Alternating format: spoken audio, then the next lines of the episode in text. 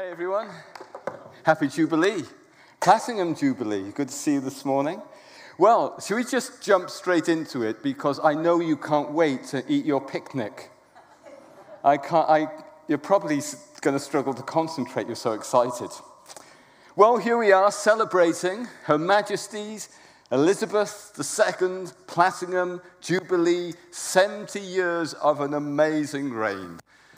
And I'm sure you'll agree with me that she has served this nation, the Commonwealth, and leaders around the world and the whole world in many respects in her ability absolutely superbly well within her capacity.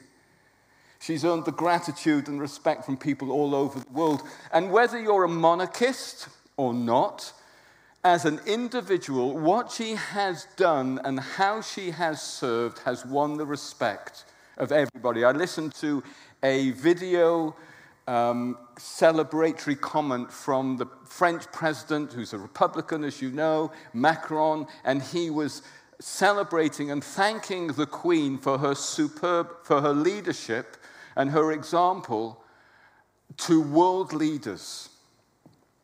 What an amazing lady she is. And, um, but the reality is this is the reality she actually doesn't have any real power. She's a figurehead. She's not a politician. She's not a lawmaker. She's not a. It's in a democracy. She is. She has a reign, but she doesn't have any real power. So her power is through her influence. Her reign is through influence. But she has done an amazing job at reigning. Now, what is it to reign? What, what does it mean to rule and reign? Well, basically, it is to serve for the good and the flourishing of others. And that's what she's done. She has served in her reign, in her capacity, for the good and the flourishing of others, from a life well lived, from a faith in Christianity, in Jesus that's on show. And her words and comments have influenced people and leaders in our nation and around the world for good. And that has certainly come out where people have acknowledged that time and time and time again. And she's an example for us on how we can and should rule and reign. Now, you might turn around to me and say, and I think it's understandable to say this, well, you know, what relevance does the queen ruling and reigning have anything to do with my life? I'm not a queen, I'm not a king, I'm not on the throne, I don't have a rule and I have a, a reign. Well, strictly, that's not true. You are a ruler, you do have a reign. In fact, you were created to rule and to reign. The reason why God created you, in fact, the reason why God put human beings, men and women on the planet, was that they may rule with all his, his authority on his behalf and bring his government and his rule to earth for the well being and the flourishing and the care of everything and everybody on the planet.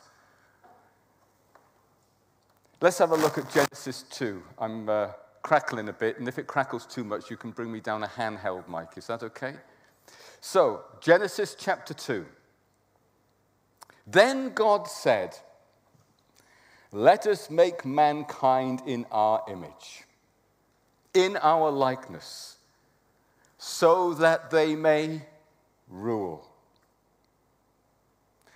Genesis is the beginnings book. It's the book called the Book of Beginnings, and it's where God lays out the fundamental principles for life and flourishing on earth, the way He's wired it all up for it to function.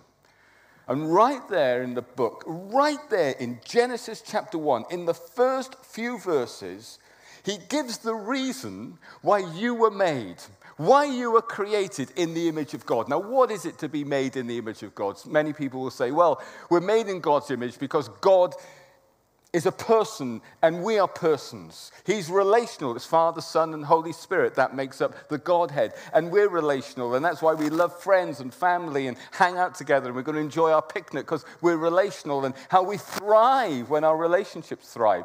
We're made in the image of God because God has a mind with which He thinks. And we have an intellect and a capacity that is greater than any other animal or creature because we're made in the image of God. God is a creator. He created the heavens and the earth earth. We're created. Look at all the buildings and the art, and even a thousand of them of Queen Elizabeth.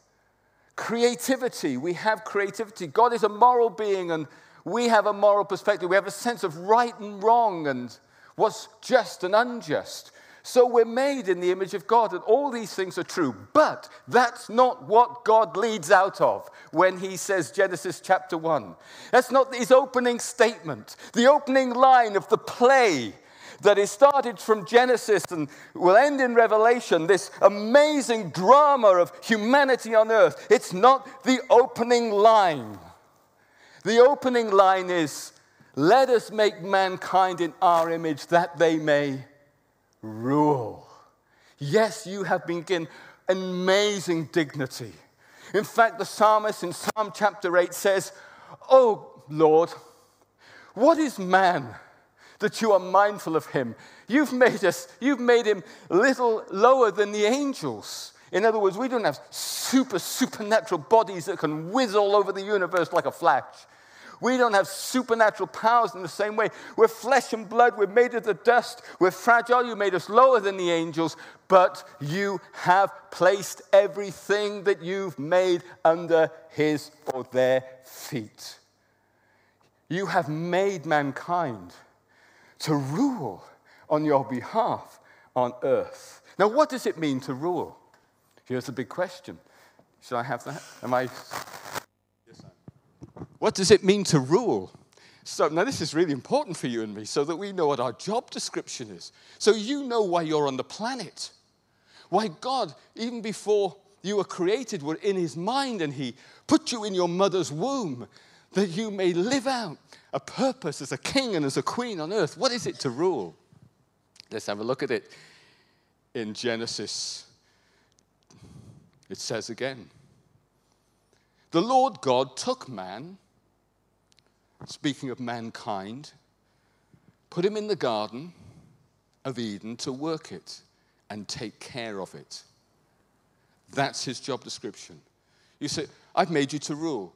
Now, let me explain what ruling is. I'm going to place your feet somewhere, and I want you to cultivate an environment that flourishes for the well being of everything on the planet or every, every area that you have influence in the space where I put your feet. Let's put it, read it again. The Lord God took man and put him in the garden. He's put him somewhere. He's put you somewhere. You have been put somewhere. And to rule and to bring his governance, his care is flourishing for all creation. He says, Take care of this space that you're in and, and work it that it flourishes, that you provide nurture, provision, an environment for everybody in your influence's well being. That's what rulers do. In theory, that's what politicians should do. In theory, that's what local councillors to do. Some do it well and some don't, according to how we define our rulership. Is it a position of power and it's all about me and control and personal benefit? Or is it to actually see that it's a stewardship to create environments for the well being and the flourishing of others? Mankind was put in a garden to care, cultivate, make provision, nourishment for others' well being. What's your garden? For some, it's family, friends, neighbors. In fact, you're put in many gardens. It's a, it's not, in fact, when God put Adam and Eve in the garden, He intended them to provide that care for all of creation to extend. So it's an ever extending garden family, friends, neighbors, the workplace, school, your street, your city, your community, your, your church, wherever you're planted. There's more things than I can list, but you have gardens and He's put you there. What to do?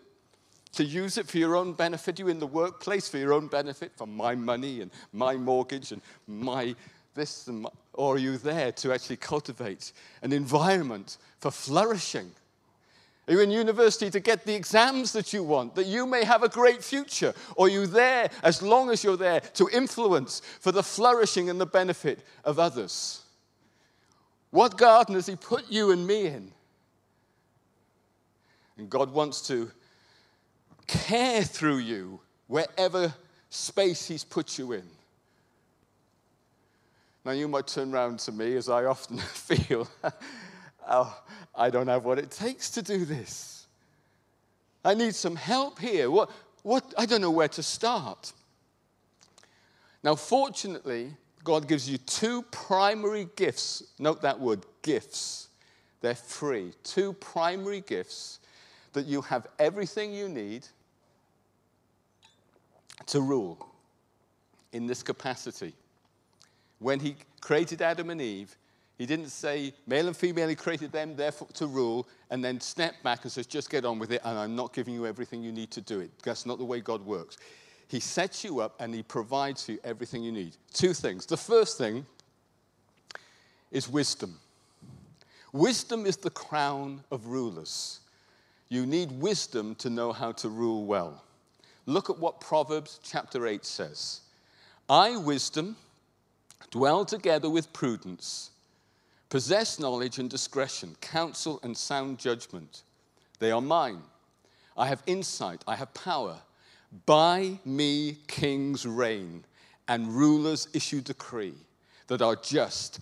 By me princes govern and nobles, all who rule on earth.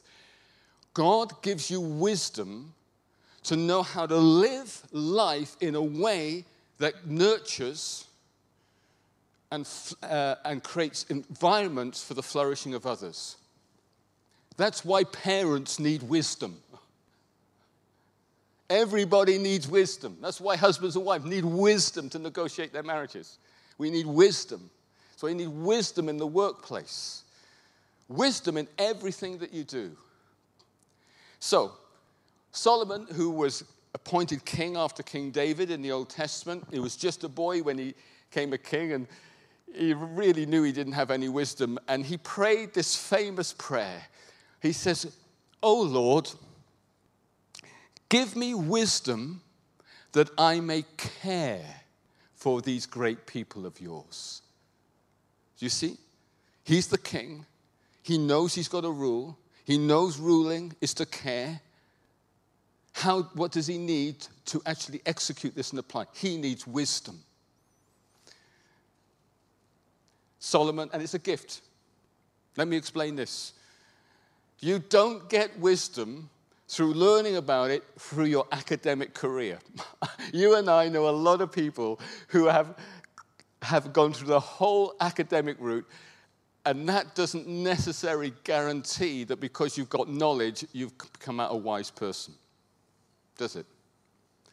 You don't necessarily gain wisdom through experience and gray hair.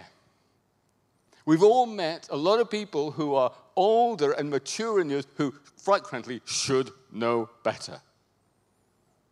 You don't earn it from experience. You don't necessarily learn it through knowledge. Wisdom is a gift from God. James says this If any of you lack wisdom, you should ask God, like Solomon, who gives generously without finding fault, and it will be given to you. Ask. ask. There's one prayer I pray probably more, more regularly and more often than any other prayer. It's, Lord, give me wisdom. It is a prayer that I pray gosh, I pray it more than daily. I pray it three, four, five. I mean, because I'm, you find yourself in so many situations. Give me wisdom. Give me wisdom. All the time. Pray for wisdom. He gives it. And He gives it by asking. The other way that God gives wisdom is by listening to His words and practicing. And it's in the process of listening and practicing that the Holy Spirit imparts wisdom. So Jesus said this. Therefore, talking about living life well, therefore, if anyone hears these words of mine and puts them into practice, he is like a wise man who built his house upon the rock. Wisdom comes with the hearing and the practice. And that's why it's not just something learnt, because the foolish man also learnt the words of Jesus. He also had the knowledge of the words of Jesus, but he didn't practice them. There's a manifestation, impartation, a gift of wisdom that comes as we ask and as we listen to the word of God, the scriptures, and put it into practice. Secondly, there's this other gift that God gives you and I that we may rule well, and it's blessing. God blesses you with what you need that you may rule and care and create environments of flourishing for others. So immediately after God said, Let us make mankind in our image, so in his image he made them, so that they may rule, said, in Genesis, he blessed them. And this is what he said. Then God said, after the rulership bit, I give you every seed bearing plant on the face of the whole earth, and every tree that has fruit in it with seed. They will be yours for food now, here we have this is God's blessing. God gives you the gift of provision for what you need each day. He firstly gives you enough for yourself, but He gives it in such a manner that it has the power of multiplication in it as you sow it. So I have enough for me, and I have enough to sow. I have enough for me, and I have enough to give. He gives every, he says, I give you every fruit. The flesh of the fruit is for eating, but in the fruit there's seeds to sow that will multiply more, not just for the benefit of yourself, but the benefit of others. I give you every seed bearing plant for your food. So you eat the flesh of the plant and you sow the seed. You give it away, you let it go.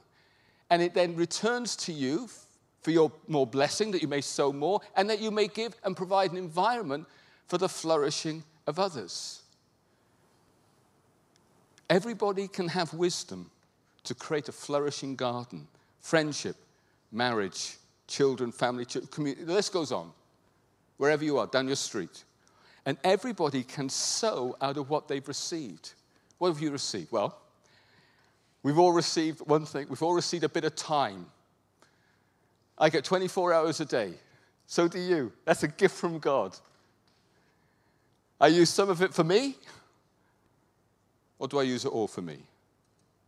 Or do I give myself away to serving others? Or got a gift of time, a talent, a gift, a skill. We use it for ourselves. Some of us use our talents to make a living.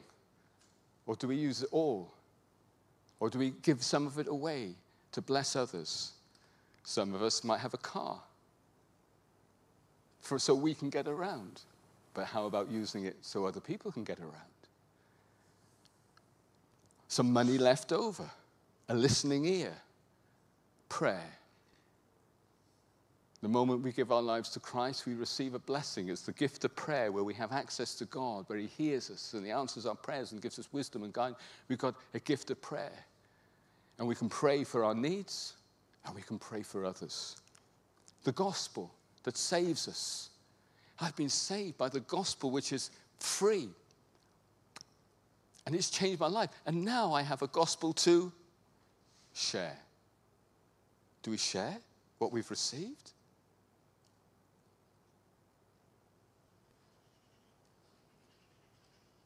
One of the best ways you can create a garden of flourishing and caring in somebody's life and in your community is to share what you've received. Do we share it? Or do we just receive it? My testimony, a changed life, an answer to prayer, a healing. Now I've received a healing, a changed life, an answer to prayer. Do I share it so that I can create in other people's lives a flourishing and a nurturing and a provision for their well being. Forgiveness. Oh, I've received forgiveness. Do I give it? Do I rule by giving forgiveness? The Lord's Prayer says, Forgive us as we've received, forgive us as we forgive others. Sow what you've received by way of blessing back into the garden where God has placed you, or the multiple gardens. And this is God's operating system for mankind, and this is how He has set it up that we can rule. Let us make man in our image. He blessed them, He provided for them, that we may in turn do what God has done for us. It's how we execute His reign on earth. And in these ways, through wisdom and blessing, He provides that you may do your job and find purpose in it and fulfillment in it by blessing others for their good. The Bible says this seek first the kingdom of God, and all these things will be added to you. Isn't that an amazing thing? Seek first the kingdom of God. In other words, seek first the kingdom of God, and everything you will need will be given to you, just like in, it was to Adam and Eve, that you may have enough for each day and enough to multiply it as well. This is God's operating system. Give us, it's astonishing prayer, the Lord's Prayer. Our Father, which art in heaven, hallowed be thy name. Your kingdom come, your reign come on earth. Through me. That's why we're praying it. Give me my daily bread, that I have may enough to live your kingdom and execute the reign of God on earth. Your kingdom, it's very interesting. Your kingdom come, your will be done. The next line in the prayer is, Give me my daily bread. Blessing that I have enough and enough to reproduce and multiply for the benefit of others. So let me finish with two examples because I have eight minutes left. And I'm confident I'm going to be able to finish. Please. First, a story and then an example both from Jesus. The parable of the talents. Jesus says, This is what the kingdom of God is like. In other words, this is what the rule of God is like on earth. A master gave three servants talents one five talents, uh, one two talents, one five talents, one ten talents. Then he went away and he came back and says, What have you done with the talents I have blessed you with, given you? You haven't earned them, I've given them to you. What have you done with it? Well, one buried it in the ground. He wasn't too happy about that. The other two multiplied it. And they said, Oh, you give me five, years 10. You give me 10, years 15. And he says, Well done, you faithful ruler, you faithful servant.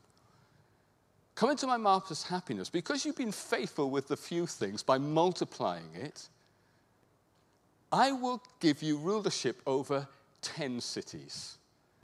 You see, if you're faithful with what God has given you and multiplying it for the reign and the flourishing and the well being of others, what, He increases your rulership. That's what this life is all about. We're learning how to rule in the kingdom of God by being faithful and giving our lives away and multiplying what we have whether it's time, a listening ear, a prayer, a sharing the gospel, a sharing of our resources, kindness, compassion, whatever it is, so that we may rule in the kingdom of God. And that's how it operates both now and in the future. Here's the story. Let's see how this worked out in principle. I like this story. Jesus has just been preaching to 5,000 men because when it records people in, in the Old Testament, they generally didn't record, record the women and the children. So we're talking of maybe 20, 25, 30,000 people. So Jesus has been teaching about 30,000 people, and Philip, full of compassion, says, Jesus, it's been a hard day. You've been very busy. We're whacked.